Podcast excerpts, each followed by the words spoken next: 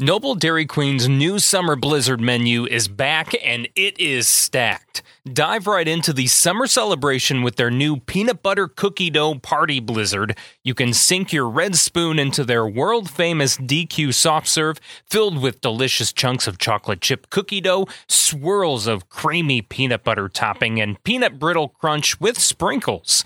If the peanut buttery flavor isn't your jam, their fresh take on cobbler a la mode certainly will. Say hello to the Picnic Peach Cobbler Blizzard. You can also let your taste buds crumble with the ultimate cookie blizzard that features Oreo, Chips Ahoy, and Nutter Butter pieces. Dairy Queen knows everyone loves a good comeback, and fan favorite blizzard flavors frosted animal cookie, brownie batter, and cotton candy have made their triumphant return. Summer Blizzard flavors are now available at your Noble Dairy Queen stores with locations in Kankakee, Bourbonnais, Momence, and Manteno. Happy tastes good. Thankful for awaiting stories. Hold on to the lifetime we won't get back. Rivers carry on.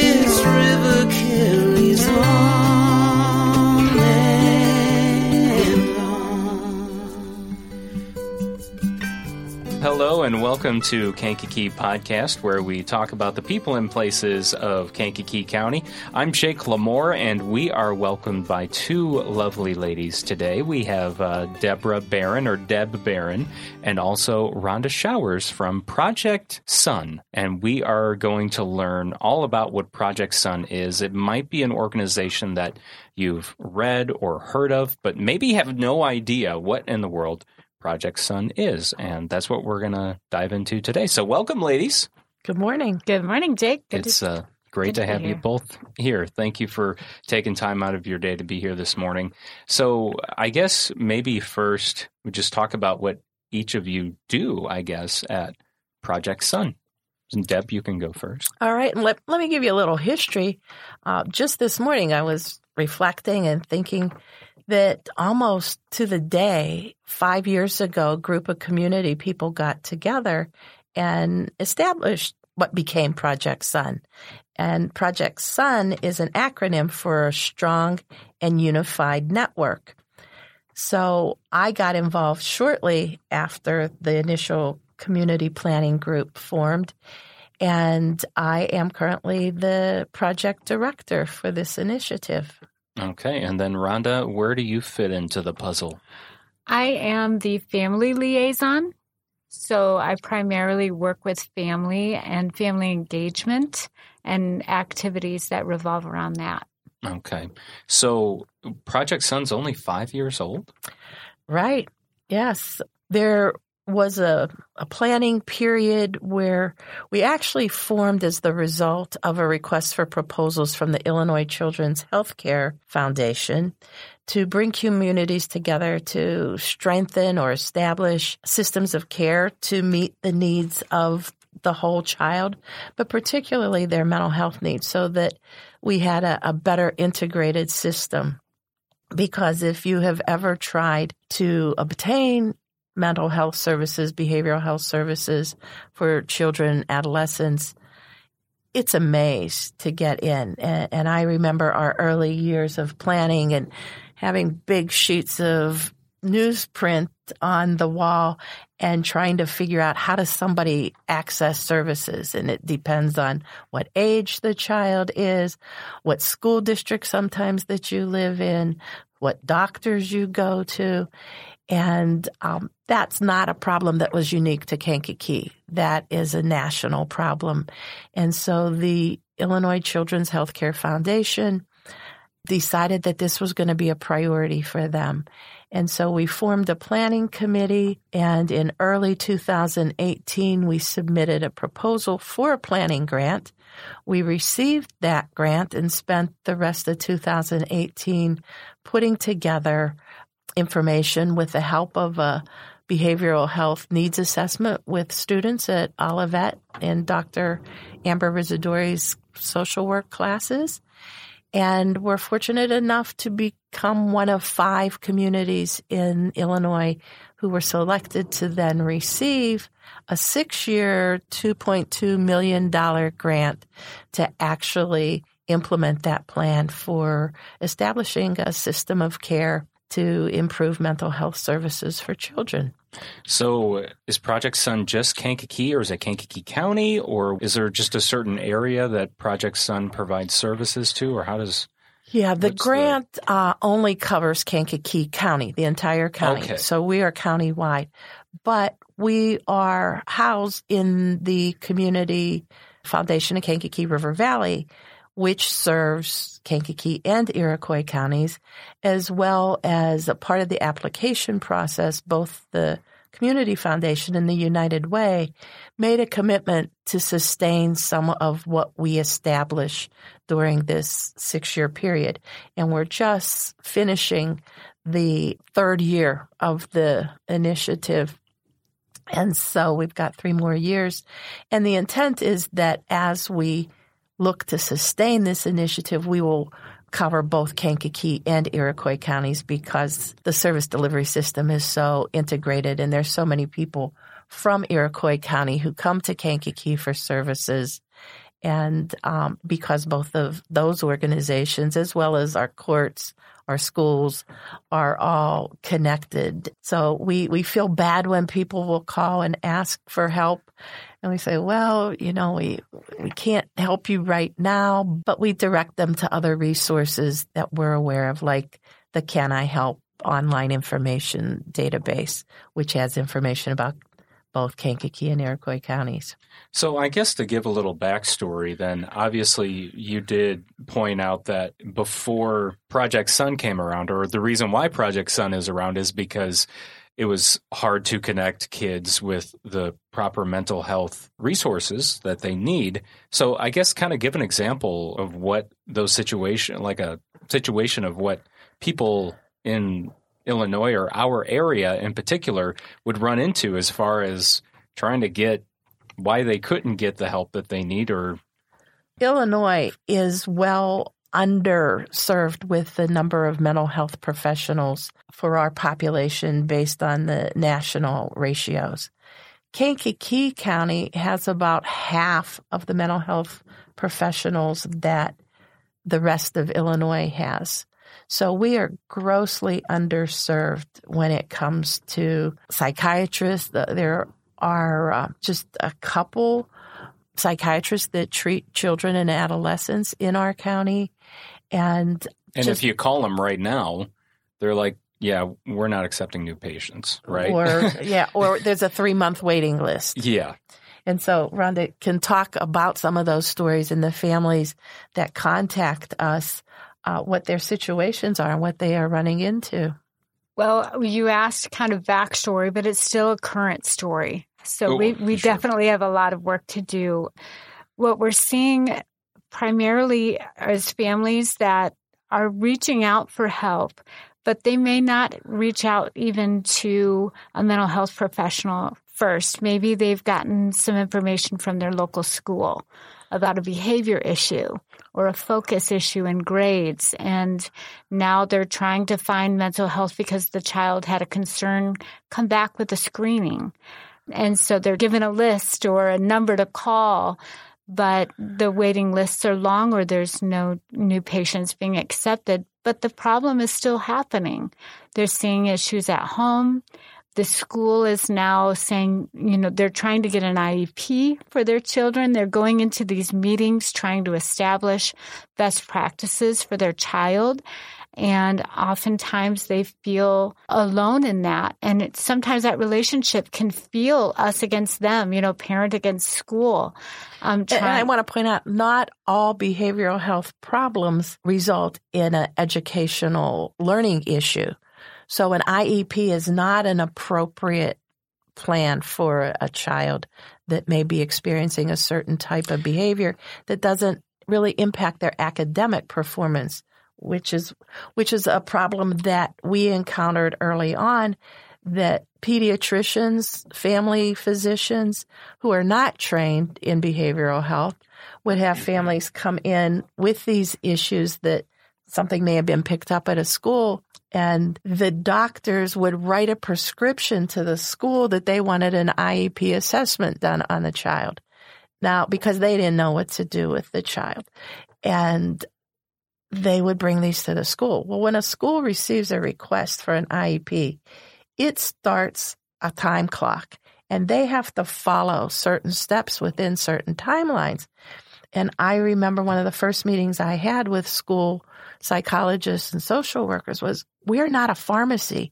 Doctors cannot be sending these prescriptions to us to do these assessments because they have no idea what complications that cause for us when this child really needs mental health assessments, not academic IEP type assessments.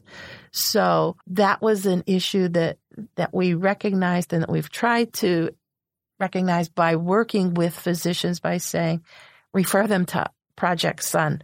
Let us talk to the family and explore options and not create this confrontational relationship between the school and the family because also some families don't follow up because they don't want the school to know that their child has a behavioral health issue and become labeled special ed.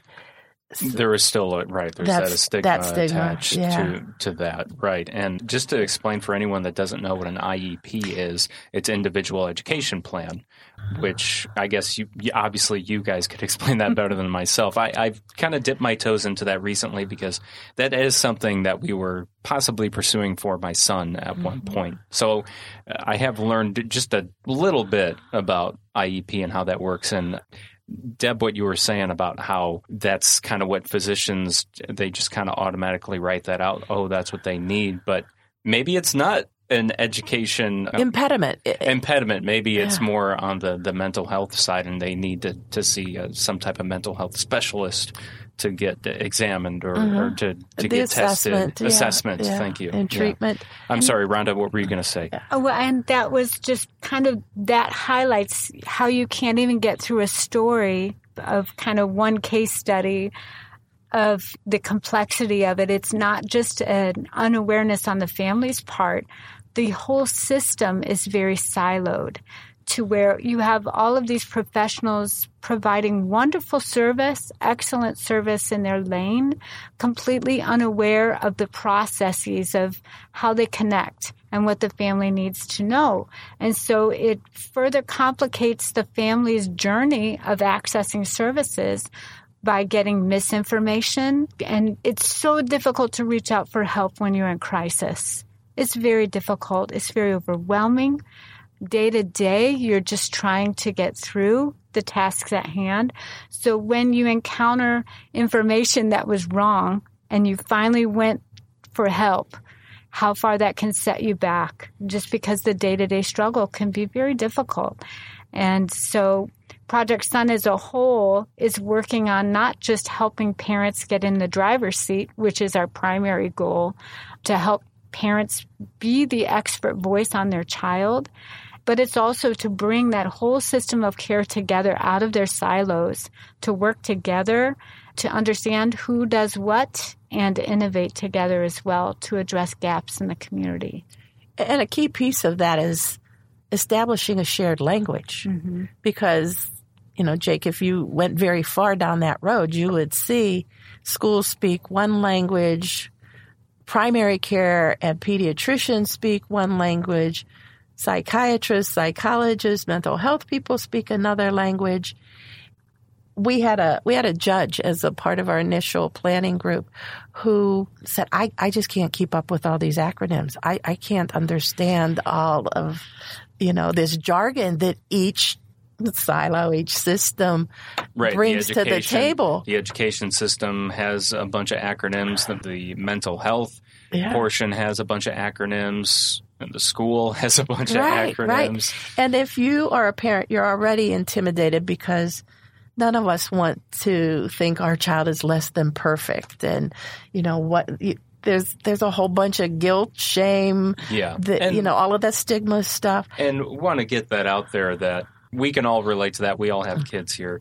A lot of people listening have kids too, but really it's not that your child is insufficient. They are just different, and Right. being different is not a bad thing. Right, You can be different and still excel in life as long as you are properly supported. Exactly. Mm-hmm. And I believe every child should have an IEP because every child learns differently. You make the perfect but point. obviously, our school system is not designed that way. So the, Unfortunately, the public school system, anyway. You know, that's a, a whole nother Yeah. thing. But I guess to continue down the path of what we were talking with earlier, with an example of you're talking about the physician saying, "Oh, well, they need an IEP. Take this prescription to the school, and they're going to evaluate them for an IEP." What, in fact, you were saying they should instead the the physician, the pediatrician should refer them to Project Sun. So what does happen when the physician or the pediatrician says, "Oh, you know what? Check out this organization. They can help guide you in the right direction." So what happens when someone does walk through the door and they're like, "Hey, we were told that our son, our daughter needs an IEP because they have a hard time paying attention or focusing on one thing for a certain amount of time." Well, the beauty is they don't have to walk through our door. They Okay. can give us a call. Then we even have an email that can be sent if they prefer that as well. But they give a call and they'll talk to Carla, our wonderful receptionist, or she's our administrative assistant. And she'll do a, just a real brief intake with them. And then she'll give them my information. And as the family liaison, then I'll contact the family and do a broader intake with them to discuss what's going on. I'll help them kind of look and maybe discover where some other contributing needs might be. And I'm also going to talk to them about their voice as a parent. And I can, if it's a quick fix of just connecting them with services, I can help them make those phone calls. I'm not just going to give them a list of, unless that's what they want, I can give them a list of resources. I can also help them contact those resources because sometimes that process is difficult. If they want to go further, I can even connect them with a peer parent who can meet and support them in some of the day-to-day things and just understanding the the journey. A pure a pure parent is mm-hmm. like It's peer A support. It's like a mentor. mentor, Okay. peer support, who's been there. Somebody who's had to navigate this system of care that can just pro- provide emotional support, maybe some best practices and advice and encouragement to keep going when it gets tough. Can you talk about any certain cases that you've seen or dealt with? Obviously, you're not going to name names or anything like that, but uh, any particular cases that you have seen come through your door and what you end up doing to help them? How do you end up connecting? Yeah, well, I, I want to just first preface with we do not provide any direct mental health services. Right, Right. but you point them to the, We navigate. We help them navigate this system. So, Mm-hmm. do you want to talk about an example? Most of the peer services have been provided before I came on staff. I came on staff in April, so I don't know. You have some parent peer parents that have been activated before I came on. Yeah, I, we we get calls from grandparents, other caregivers than just parents, questioning the behavior about a child. And as Rhonda said, we will talk them through it. Sometimes it's an issue related to gender identity, and they want to be supportive, and they suspect that maybe the the child is questioning their identity, and they want to know how to talk to them about it. So it's not a mental health issue per se. It could become a mental health issue if that child does not feel supported in exploring their their identity and feeling comfortable with their family to really identify who they are. We get those calls. Carla, we're so thrilled to have her because we get a number of calls from Spanish speaking people and the parents have been told something from the school, so we're able to act as a translator and speak to them in Spanish to help get resources, which are so, so limited of Spanish speaking mental health providers in our county. That is a, a gross need as well as therapists of color. And so cultural competency and trying to promote and build competency within the workforce as well as awareness within the community is a big issue because people of color and Spanish speaking individuals have even more limited access to services than white people. So those those are some examples of families that call us and you know we've been told that the black community and the Spanish speaking community have even higher stigma of mental health. But when people know that you have people that they can talk to, people that look like them, they've been very open to come and seek help. So I think that it's, it just runs the gamut from somebody whose child has been in the child service system up to about 18, 21, and they're beginning to transition. How do I do that? We've had grandparents raising grandchildren and the parents aren't in the picture looking for support, you know, talk about feeling all alone. Your peer group has all raised their kids and they're gone and you're now dealing with a 15 year old who's out of control and and that individual's dealing with abandonment issues because the parents aren't there and it so we have we we try to do things to support caregivers whether it's the parent, the biological parent, foster parent, grandparent, aunt by offering, we do a monthly craft class, which is really a support group, an informal support group. They come, they make a little take home thing, but they also just commiserate with each other and share, share the journey. And that's actually led by a peer caregiver. She's a grandparent. Yeah, who, who was in the situation of raising her grandson. And he's now graduated from high school and, and gone to live with his mother. And so she just had to fill in there when his mom wasn't able to, to be there for him. Yeah, those situations are very tough. Yeah. So, what are some of these resources, though, that you end up connecting these families with?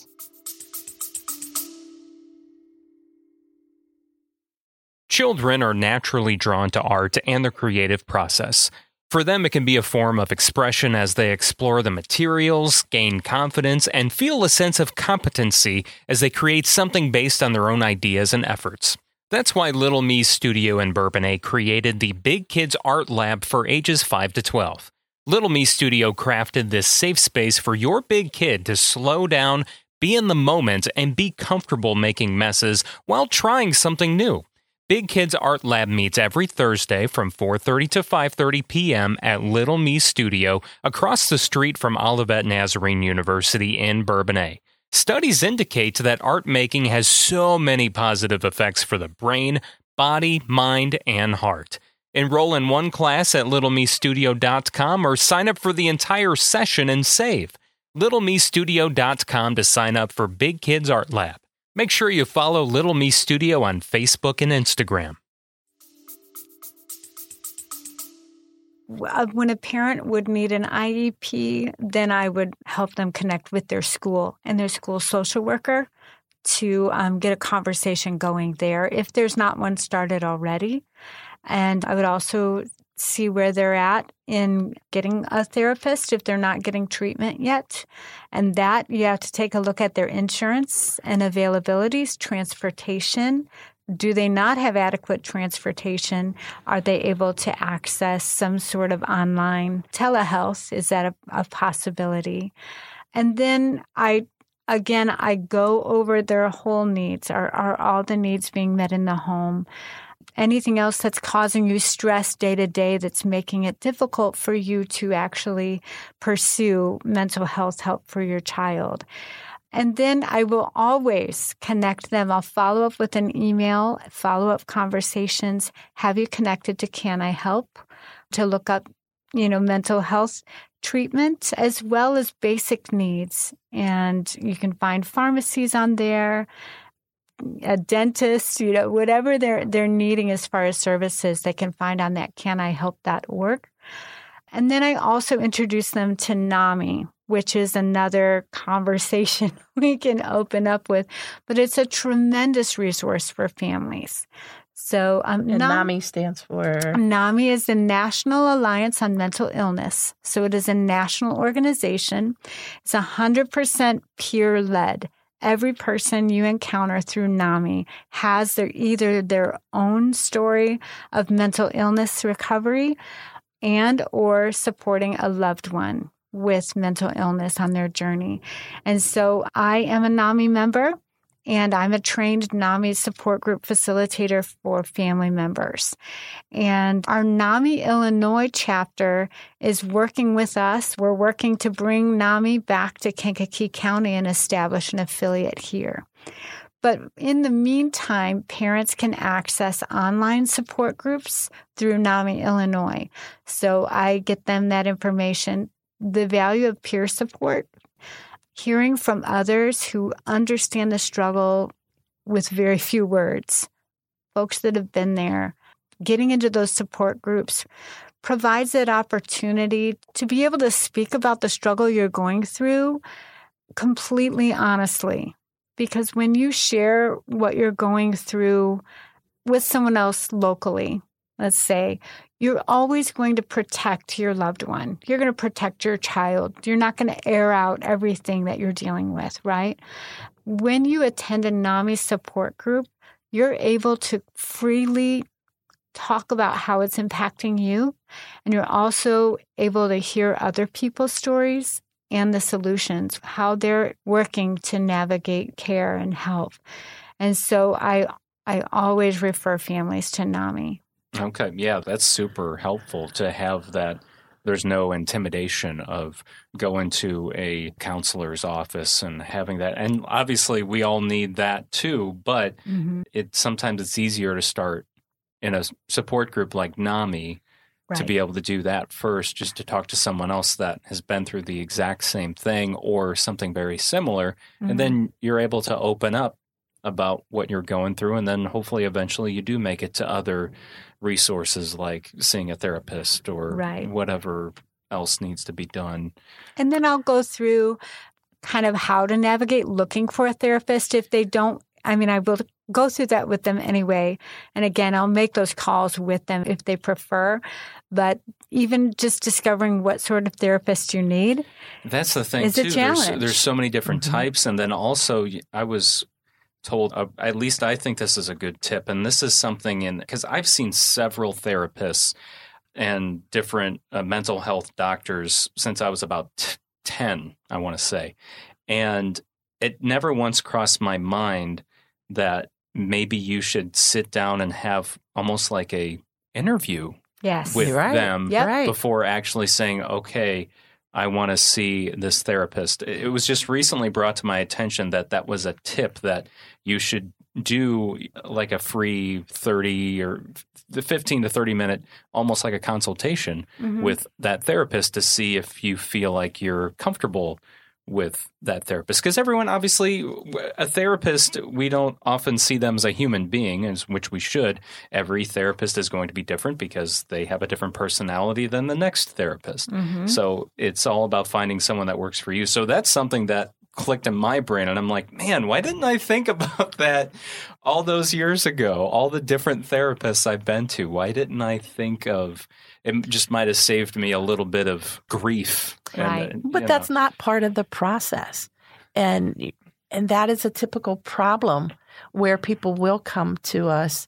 They've tried other people or somebody on their behalf will come to us and say they really need help, but they've had a bad experience and so now they don't want they don't think you know, there are people that don't think mental health can be treated that just get your act together, you know. Like Oh, it's- gosh. it's, you know, I mean, can't you right the, I- the I was- can't you just it, it's all do in your head, you know. Yeah, And, yeah. yeah. it is, but I need help navigating. need help yeah so And so um, I'm I'm sure that's probably something you promote too is hey uh, do uh, some type of, of consultation or interview with that therapist to see if they click, right? Well, Right. because oftentimes we do it too, right? You, you look at this professional as the expert, and it's a very intimidating relationship, an, an intimidating space because we feel judged, we feel we're on the hot seat, and we don't know what the process is going to look like.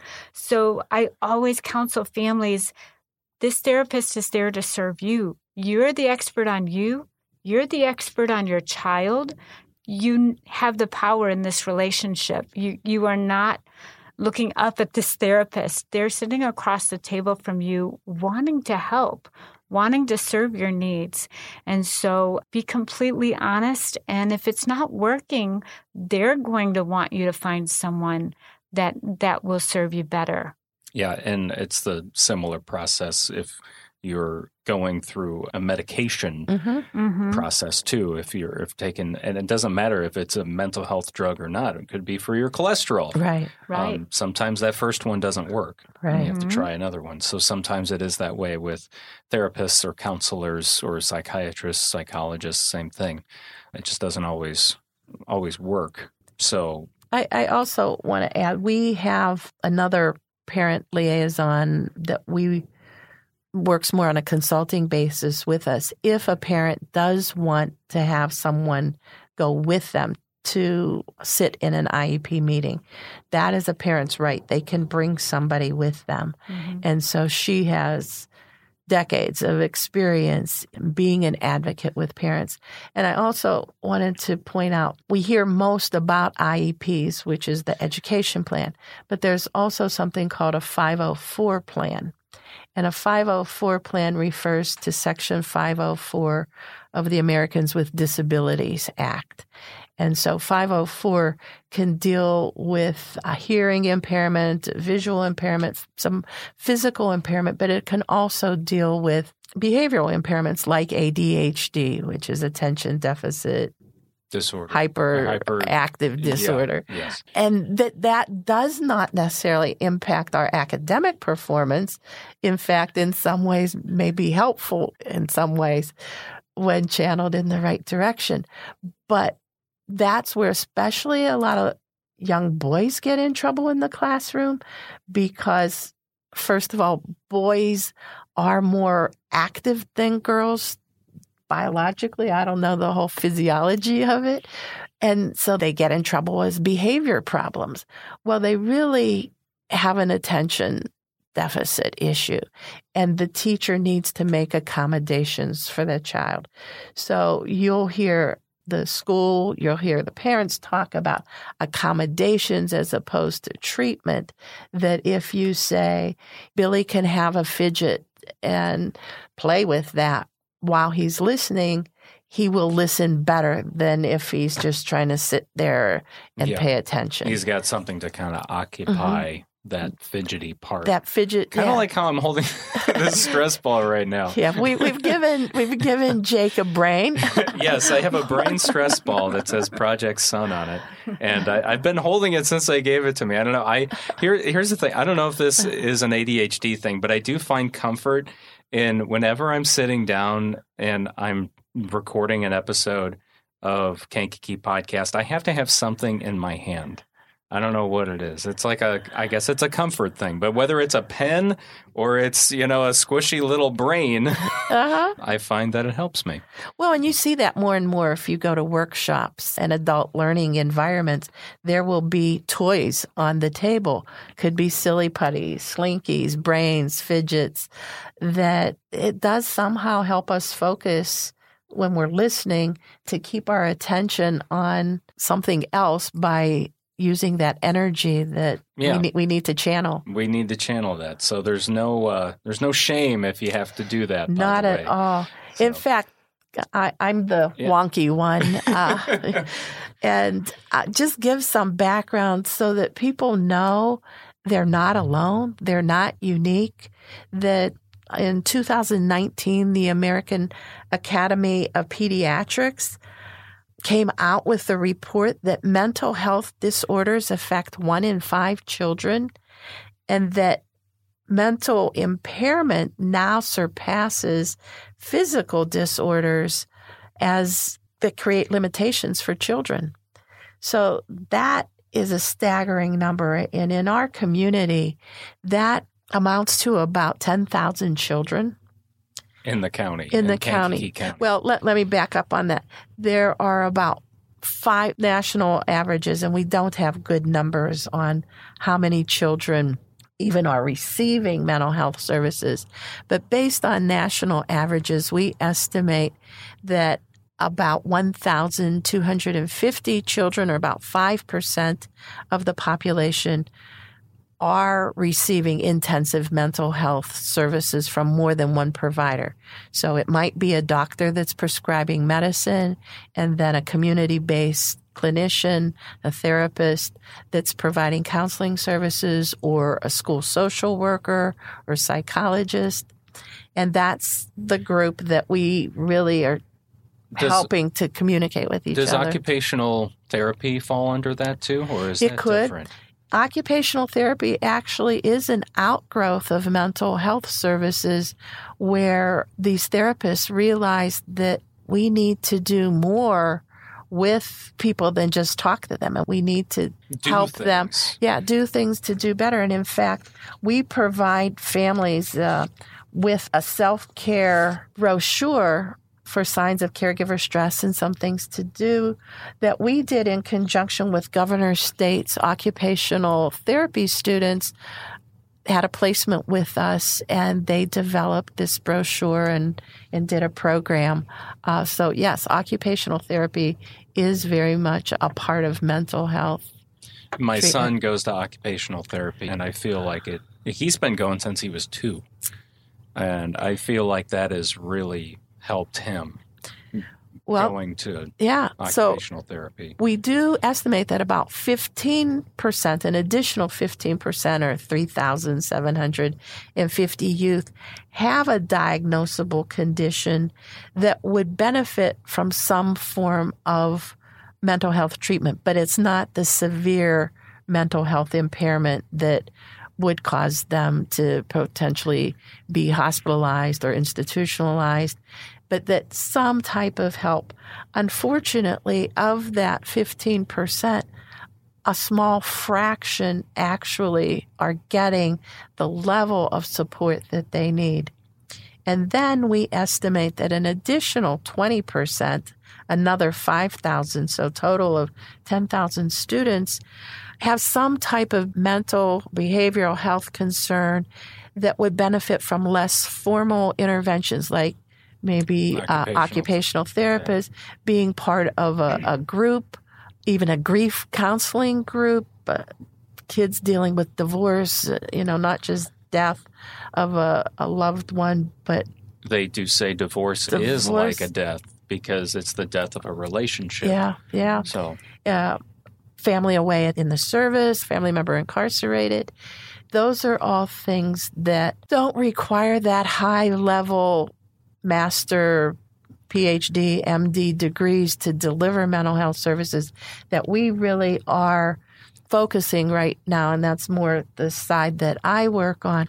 How do we expand this workforce to get more mental health providers in our community, more mental health services?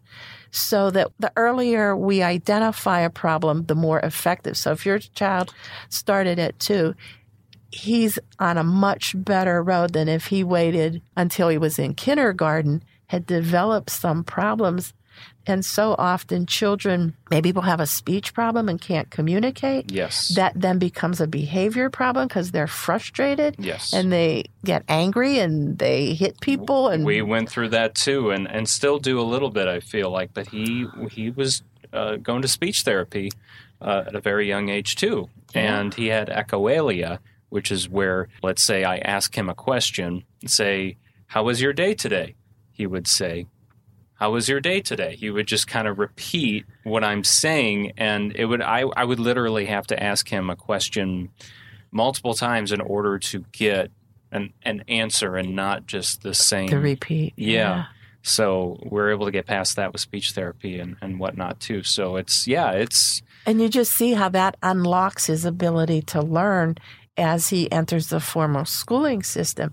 And if you had ignored it or you had been ashamed or in denial, you're hurting your child by not letting them get help as soon as a problem is recognized. And so we do believe that through informal support groups as well as formal groups, we're working with our mental health providers in the community to expand payment options. Project Sun will be paying for some group therapy services this coming year that's great. that it won't matter what your insurance is. Right. You know, if you are, you've seen a therapist and they feel that group treatment, which many will argue group treatment is even more effective than individual treatment, but in America, we think It probably just individual is the, better. And Depends on the person, though, right? I mean, well, I'm not a mental health professional. I'm a sociologist, you know, so Mm-hmm. I look at things from the policy side of things and the system side of things. So I can't answer that question, but mental health professionals have told us that in many, many cases, group therapy would be more effective, but we tend to privatize everything and feel that keep it internal. yeah. So we're looking to do that because 10,000 children in our community could benefit from these services. That's 20% of the kids. And how can we do that? And so we've got a number of things in the works. We're working with a company to develop a app on our phones.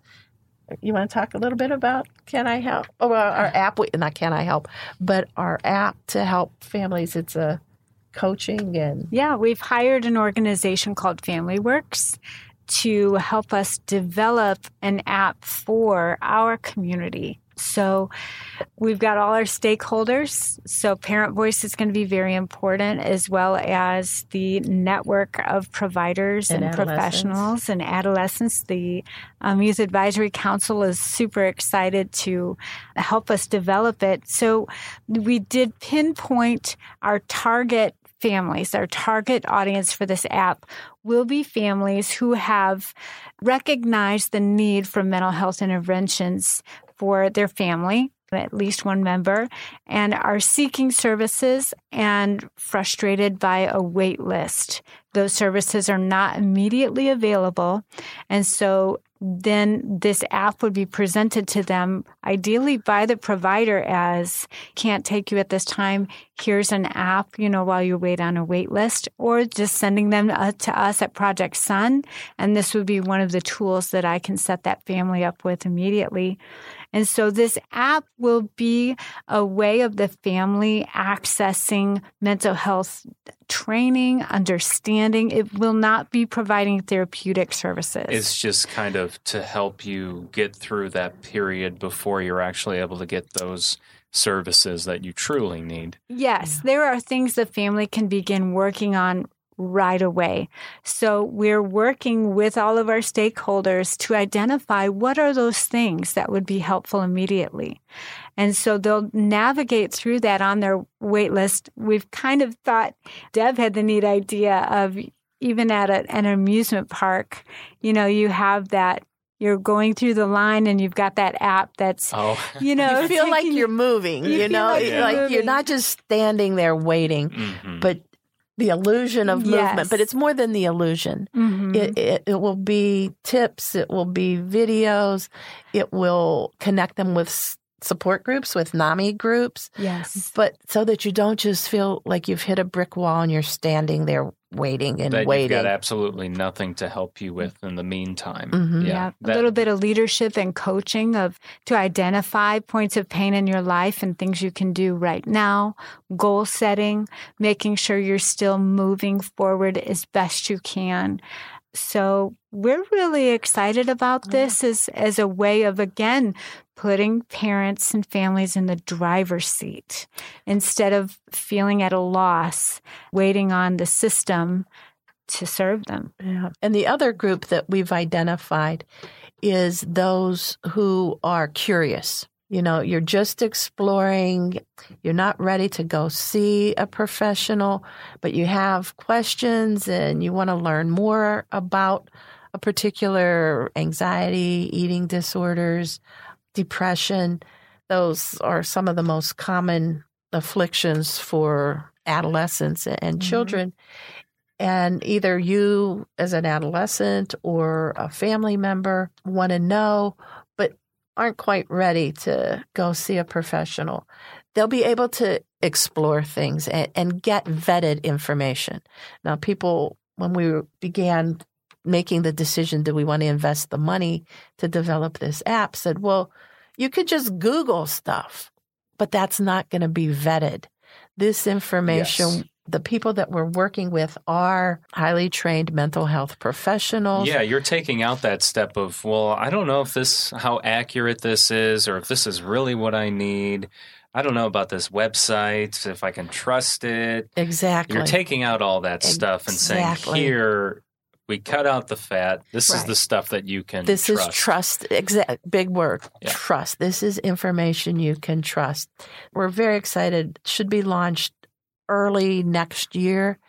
We'll be able to access it through Can I Help, as well as they'll be able to access Can I Help through the app to access those local resources, as well as we hope that all of our partners in schools and healthcare and social services will refer families to this app as something that will be very helpful to them. So it, it, it's a it's a way of expanding services when we can't just click our fingers and produce more mental health workers, but looking at these innovative ways. How do we expand services as well as promote? I mean, and one of our goals is to promote the people going into the mental health field. And so Rhonda mentioned we work with the Pledge for Life Partnership and the Kankakee Health Department in supporting a youth advisory group. And we encourage individuals who either have experience with behavioral health issues or want to explore a career in behavioral health that they become involved with the youth advisory group and help their peers really serve as peer advocates to them, but also as a way of encouraging young people to come into the field. And I'm going to take us on a, another little journey of a goal. One of the reasons that we have such a shortage of mental health workers is that we have very low pay rates in Kankakee County. And we have a number of people who come out of Olivet with a bachelor's in social work. We are very close to the U of I and Illinois State who produce master level social workers that will come to Kankakee County and work to get the hours that they need to get certified and licensed. And then they move on to communities where they're going to make more money. And that's a serious problem, as well as the Medicaid system grossly underpays the providers. And so, if you are a Medicaid provider, you need to have some other type of fundraising, donations, some other unrestricted income to help fill the gap. Yeah, that's kind of like what here locally. It's what Hippocrates is that Mhm. one? That's uh, well, that is uh, physical health. Oh, that's physical health. What's is it Dean the Twain Helen Helen Wheeler, Wheeler Center. Center. Helen for- Wheeler Center for Mental Health. Okay. is our community mental health agency designated by the state and they they don't have closed they have not closed intake but they really struggle to fill the positions i know they have a number of vacancies because people leave to go places where they can make more money so one of the functions one of the goals of project sun is to look for other sustainable resources to expand mental health services. And one of the things that we're working on investigating right now is the passage of sales tax, a half cent, a quarter cent that would be used to provide behavioral health services. And so we're looking into all of the, you know, how do we make that happen? Do we have to have a petition drive to get it on the ballot? Do we have to have the county board pass a resolution to get it on the ballot? And is it the right time? You know, is it ever the right time to ask people to pay more taxes? Yeah. And so many of our conversations are, we're never, you know, people are never going to approve this. But really, you can't afford two and a half cents. You know, I mean, it's a, a really nominal amount of money that people would be paying out of their pocket for those items that are covered by sales tax and yet would have such benefit because we're just talking about youth here. This isn't even adults. Yeah, this isn't Yeah. this isn't Right. even adults. And you know, listen to us. The three of us, I think, are pretty typical members of the community. I've been in therapy. Yeah. Rhonda, as a parent, has experienced this. You, I've your child. experienced it, I mean, so this touches all of us. This isn't about those people. Right. This is us. Well, Yeah, it's about that you. so yeah, we true. And- it, mental health touches every every one Mhm. of us in one Ex- way or another. Exactly. So that is going to be one of our big initiatives as we go into the second half. I, I think I uh, mentioned that this is a six year project Yes. and we are approaching the second half and we've done I, I feel a strong job of identifying the needs, putting some strategies in place to address those needs through Rhonda's efforts with the caregivers and bringing NAMI to the community, the app for families, working with our providers in some novel ways to, you know, and, and it really was our providers that came up with if I know I can get paid to do a group of eight or 10 people, that frees up seven slots that of individual one on one that I can be making sure that my patients are getting the service they need. And they've been wonderful in talking about we're not here to compete with each other. We know the need is there. Mhm. And if I know that this group is offering a program on depression, I will encourage my clients to go there and, you know, Mhm. just really sometimes I don't think the collegiality of providers in Kankakee County are- is recognized. They're incredible. They are. really I are. mean, they and and we have a a work group, a mental health workforce development work group that is coming up with these ideas and you know what's an equitable pay scale for doing this kind of work so that because I've learned as not being a mental health professional insurance companies negotiate confidential rates with providers so they're not really allowed to share how much a particular insurance company pays because they might pay you one amount and pay Rhonda a different amount and me a different amount. I mean, it's just a can of roaches, not even worms. Not I even- mean, went to roaches. I mean, worms, you know, serve some purpose in compost, but roaches roaches, I don't know. Oh. I have yet to find a roach use, but it's so so it's also complicated the whole Yeah. funding side of it so don't be uh, surprised when you hear that we're out there asking people to cough up a few half pennies uh, Mhm.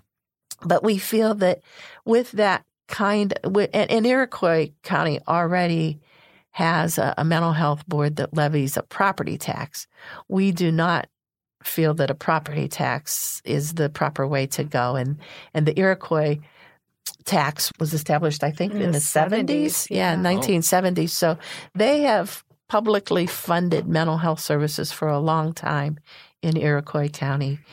And kankakee county it's time for us to to make that commitment too to make these services available.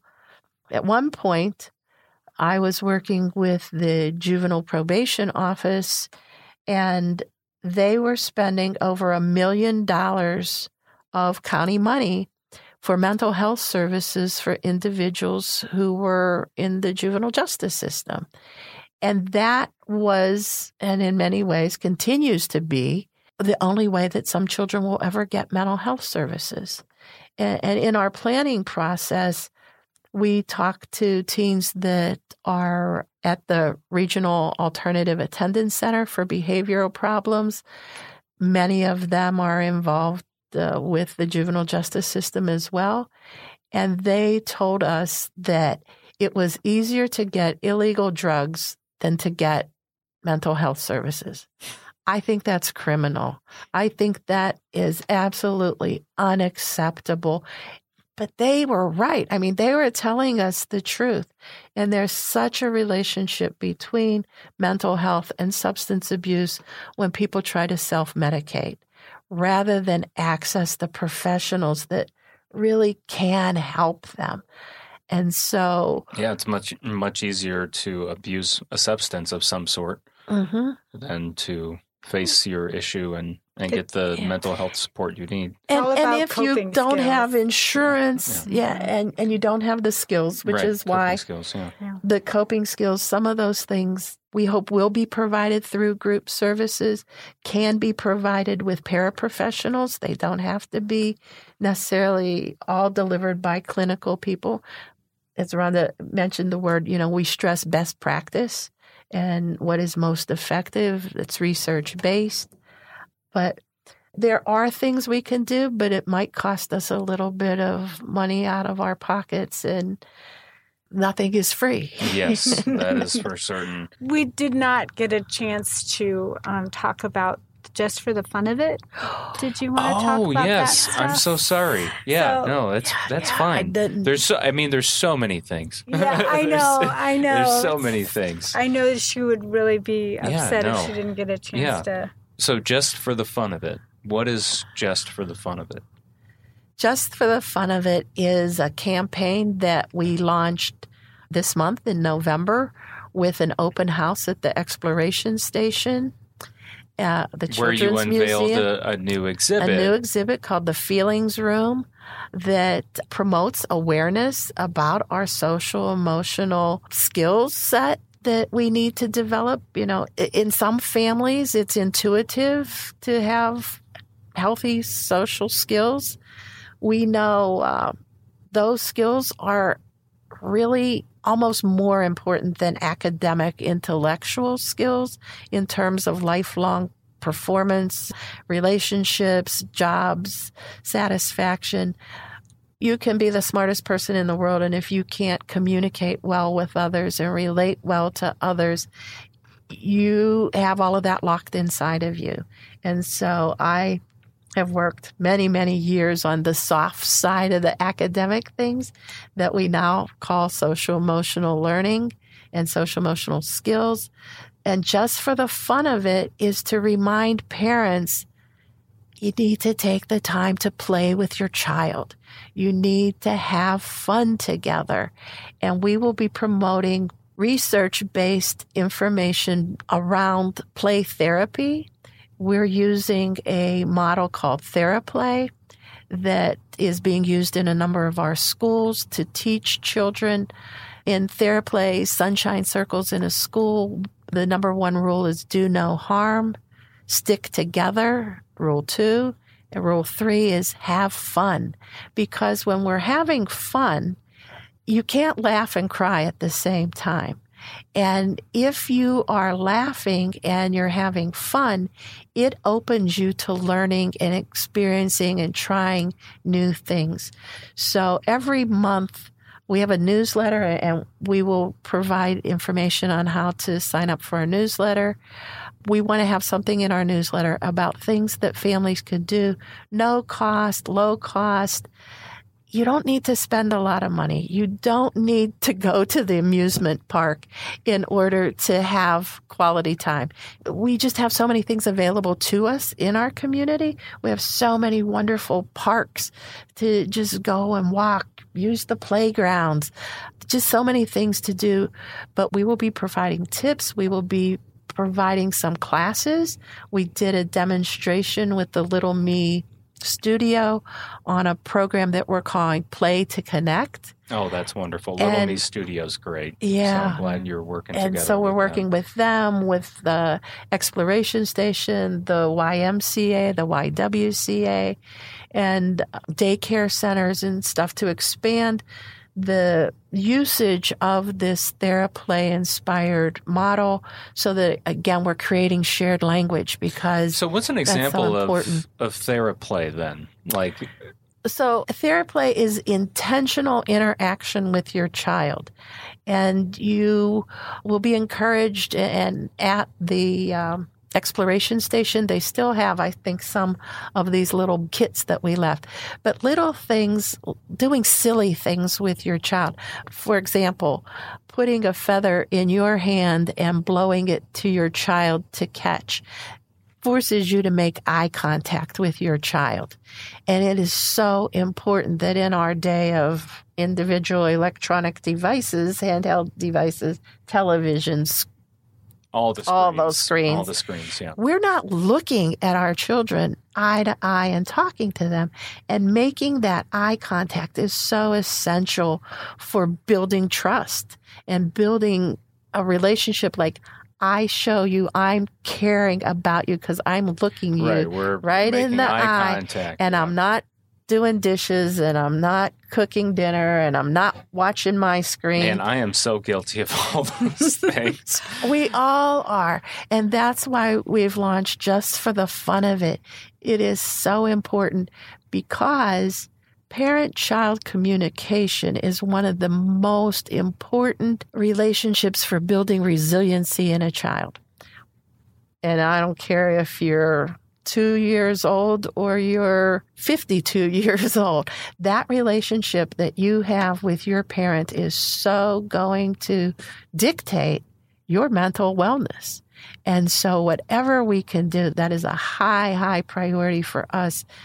It's a prevention, early intervention thing to teach parents how to intentionally interact with their child to build their self esteem, to create a sense of trust that they will then be able to transfer to other adults in their life as well as peers and, and form trusting, loving relationship as adults with a partner. So yeah, it's a passion of mine. Yeah, I'm glad you brought that up. Yeah. So, I mean, that's like I said, I am so guilty of that, and just uh, just knowing like a simple example with the blowing the feather and things like that. So, with this newsletter, you're going to send out different ways you can theraplay, Right, right. Parents or caregivers. And theraplay, you know, it is a modality that is used by therapists, and there are there's an extensive process to become a theraplay trained therapist. And we are, again, as part of our workforce development, offering scholarships to a few mental health providers who want to become theraplay certified. We also are providing theraplay introductory level for paraprofessionals to do either the sunshine circles or other types of interaction, which has been used for a few years at the early preschool, early elementary level. But Riverside Hospital mm-hmm. had their outpatient and inpatient staff trained in theraplay. They're using it with adolescents in the outpatient program, their pathways programs. So it's it's something that can be adapted for all age groups. And next time we do a training, you'll have to come, Jake, because yeah, it is that. so much fun to see people doing silly things like passing a balloon from one to another from your neck, Oh you know, in a circle. And and I've been in those with many community leaders who you would not expect to be laughing hysterically. And the level of energy that it creates is what you can hear how excited I am. yeah. I mean, it just that creates energy and Shared joy. shared joy. It's shared joy, which brings attachment and connection. And no matter what you're going through that day, it a little bit of silly is good for all of us. yeah, I Yeah. agree. I'd love to share about the Parent Advisory Council. Okay. Again, our, our main mission is to put parents in the driver's seat. And so we are partnering with an organization called FREDLA, and it's Family Run Executive Develop Director Director Leadership Association. Association, something like that. Acronyms. yes. All yes. these acronyms. Gotta love it. Yes. I hate them. the idea being parents learning to sit on boards in the community and find their voice as the expert on their child and on their family. And so they'll be receiving training of how to serve on a community board and hopefully for the agencies where their child or family is receiving services, but also to find their voice in those one on one meetings when they're advocating for their family and for their child.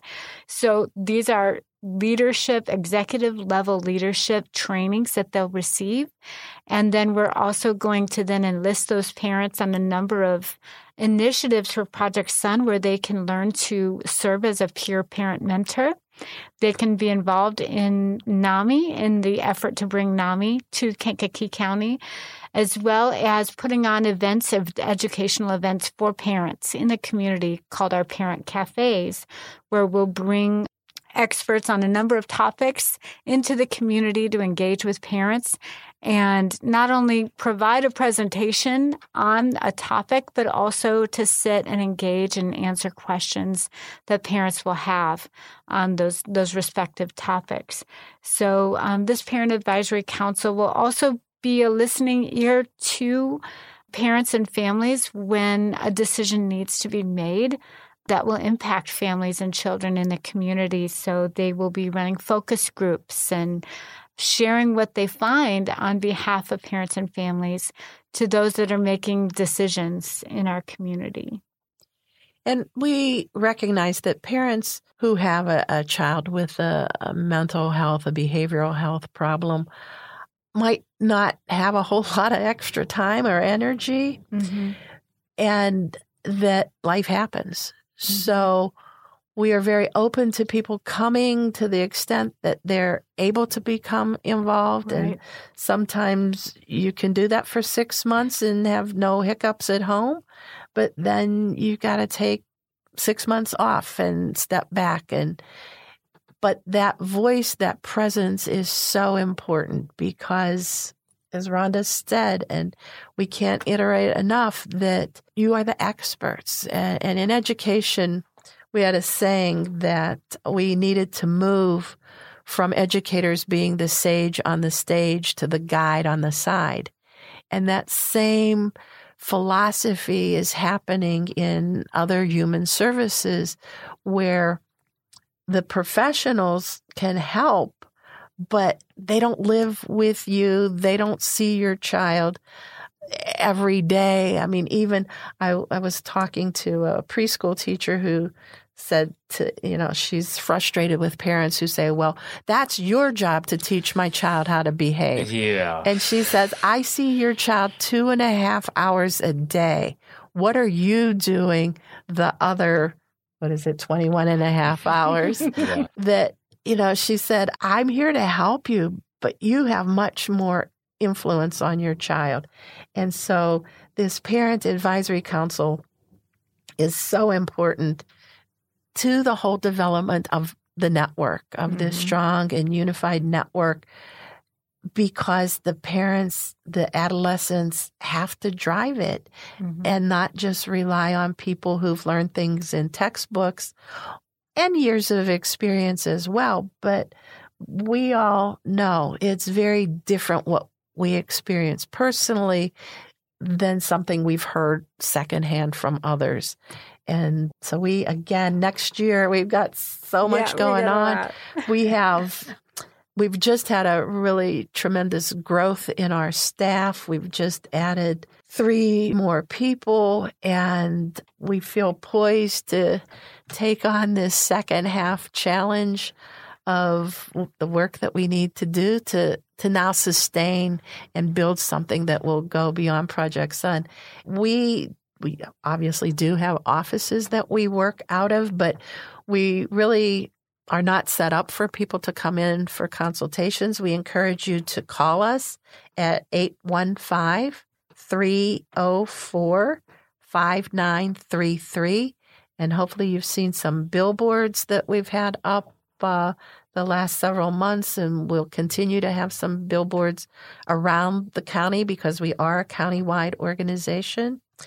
as well as please visit our website, which is projectsunkankakee.org is our website. On that, at the bottom of every page, you can sign up for our newsletter.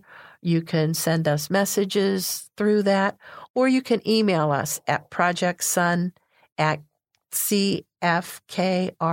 That's Kankakee. Well, it's the Community Foundation Foundation. of Kankakee River Valley. And for years, I had to say that to get CFKRV.org.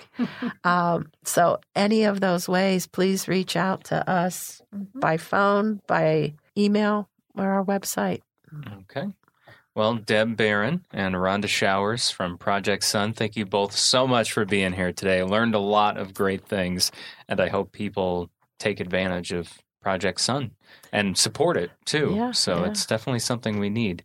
Make sure you do something fun today I'm going to do something fun today. with your child. With, right. Yeah. When I pick him up from school, I'll make sure to put my phone down a little more A little more. and and just everything else and and do something fun with him. So I always I always strive to do that, but it's nice to have these reminders right. once in a while to just kind of keep keep me on that track. And All it doesn't have to be a long time, just a few minutes of eye contact. Mhm. Like, I see you, I hear you, I love you. And that will go a long way. Okay. Thank you, ladies. Thanks. Thank you.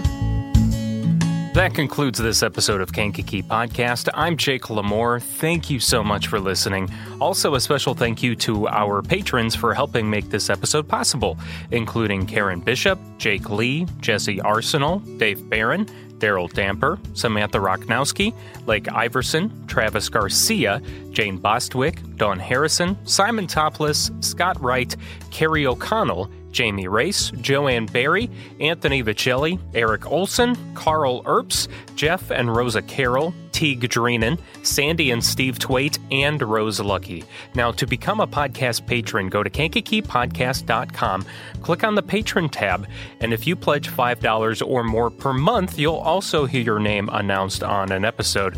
There's also other rewards like early access to new episodes or extended versions of episodes, uh, discounts on upcoming special events if we have any. Currently, we don't, but there's other uh, rewards uh, included monthly. So your monthly pledge is truly appreciated. Our goal right now is to reach $400 per month, and right now we're about halfway from reaching that goal. So please sign up for the patron program today at kankakeepodcast.com. Our theme song is written and performed by Lupe Carroll and recorded by Daniel Bishop. This river carries